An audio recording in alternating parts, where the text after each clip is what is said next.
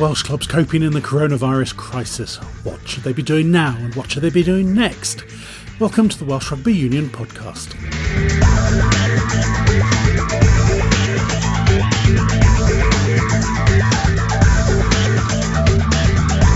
In this week's Welsh Rugby Union podcast, a chance to hear from National Club Development Manager Chris Munro. How are Welsh clubs faring? What's the advice? What to do next? Is this a chance to reset the way clubs are run for the better? Eventually.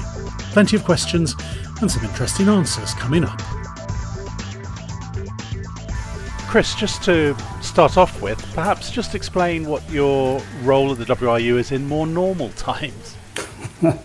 okay, so my role is National Club Development Manager. So in, in normal times, uh, we would predominantly be looking at facility development, governance and management of clubs, uh, and also volunteer recruitment and um, training.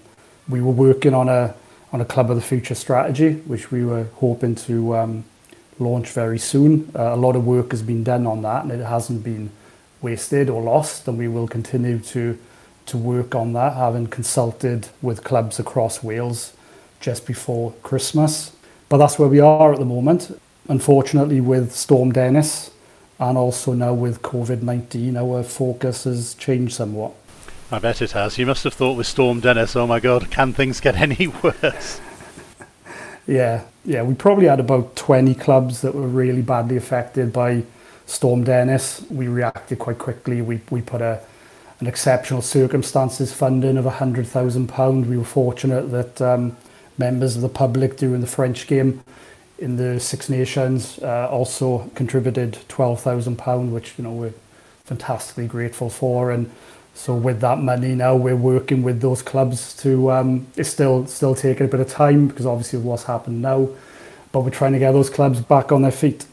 And then, of course, the coronavirus comes along and initially, what were the biggest problems clubs were encountering? There was obviously money put from the WRU to every club, but what were the first problems?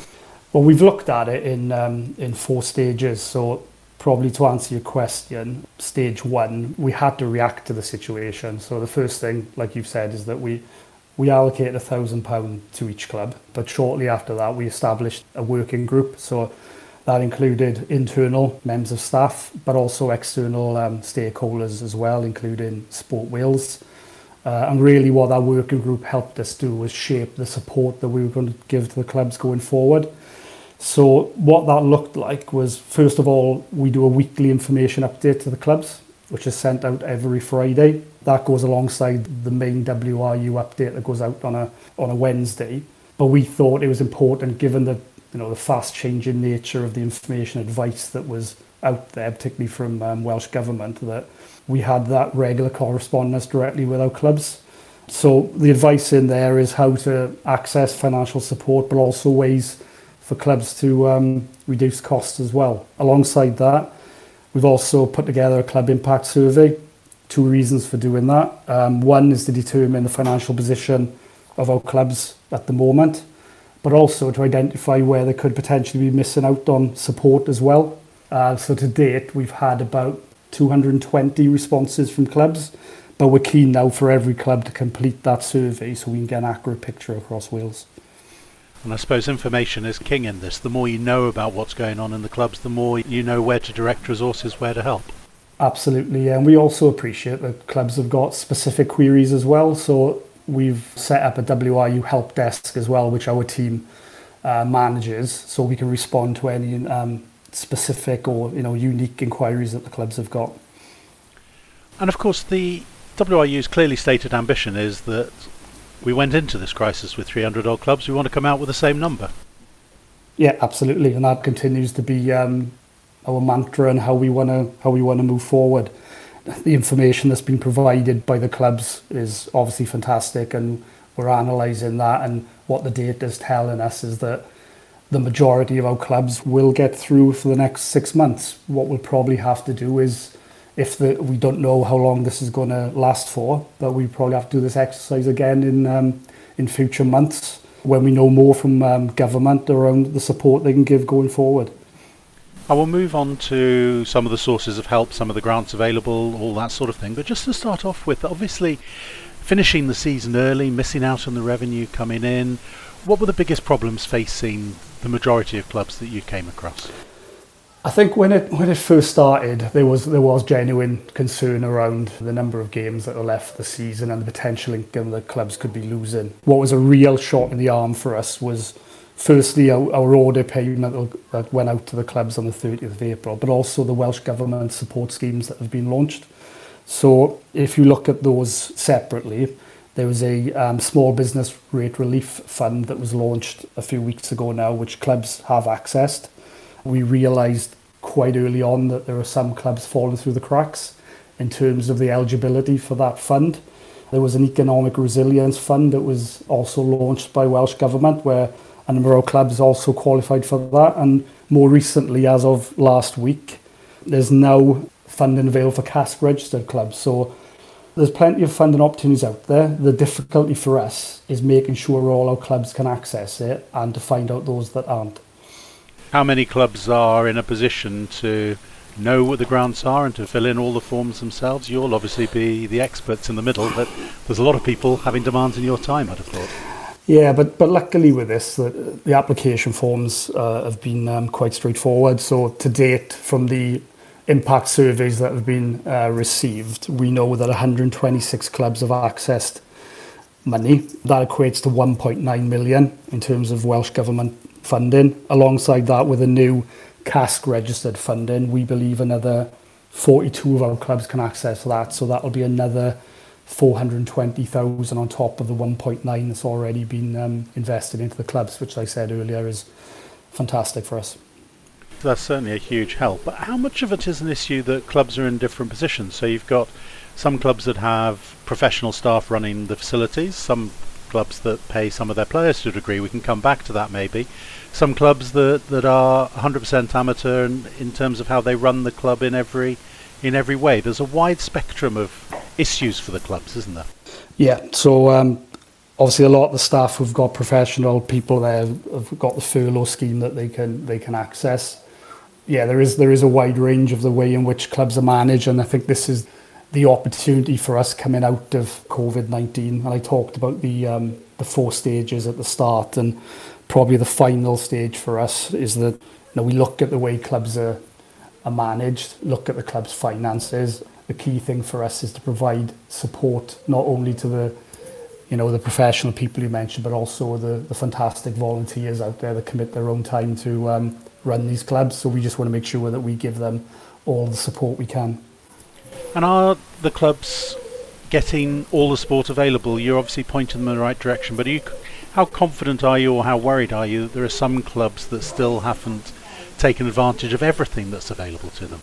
There's a huge amount of work gone on, particularly from the community department uh, staff around chasing up clubs, uh, making sure they're aware of the opportunities for funding that's available to them.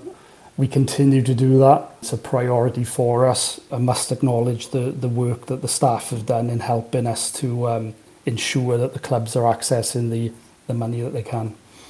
And for all of you, I suppose you're finding new ways of working. Once upon a time, of course, you would have just gone along to the club, picked up the phone to someone at the club or whatever it is. But now, to get that information out there, it's it's all got to be done a little bit differently.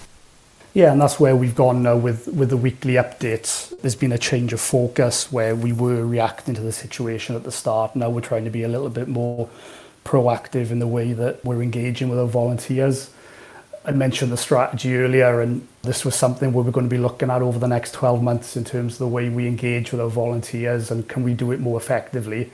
And what this has done is it's accelerated that. Everyone is now becoming accustomed to using Zoom or Google Hangout or Microsoft Teams. So we can actually engage and get involved with a lot more people than we probably could have done in the past. So this has been, whilst there's been some you know, horrendous negatives that have come out of this, this is one opportunity again for us that we can maximise our coverage to all the clubs that we deal with. And I suppose part of what you'll be hearing back as well is, is some of the clubs have really taken on a big role in their communities and in this time when communities really need all the help they can get.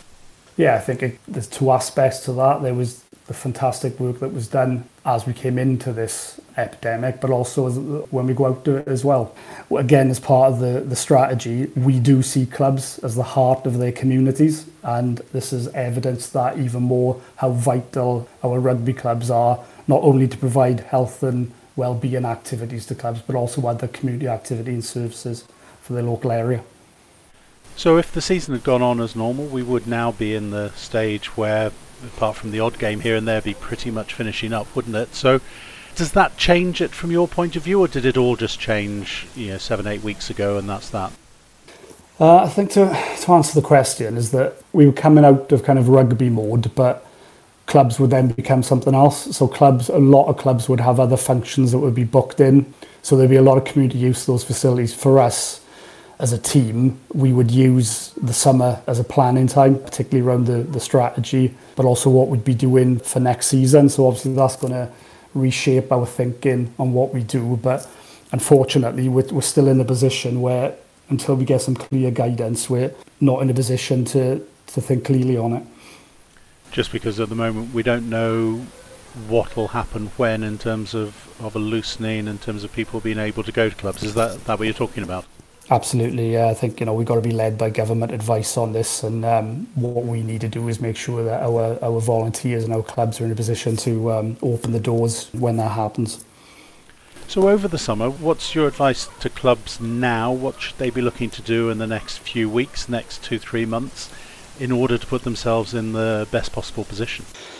I think one of the key things is obviously looking at um, pitch maintenance. Up until now, our advice has been because it's deemed as non-essential. Our advice is don't don't do any work on the on the pitches. That will probably change over the, the coming weeks and months. So we will again be doing webinars and, and groups and calls to clubs just to provide them with all the information we can about the work so they can be doing onto the pitches during the summer as we go into the autumn period. Obviously that advice will change dependent on when we do get into a position where those fields can be can be used again. But again, those information updates will be key because we still want clubs to continue to access all the support that's out there and also keep those costs down as much as they possibly can. And webinars are going to be a crucial part of how you get the message out.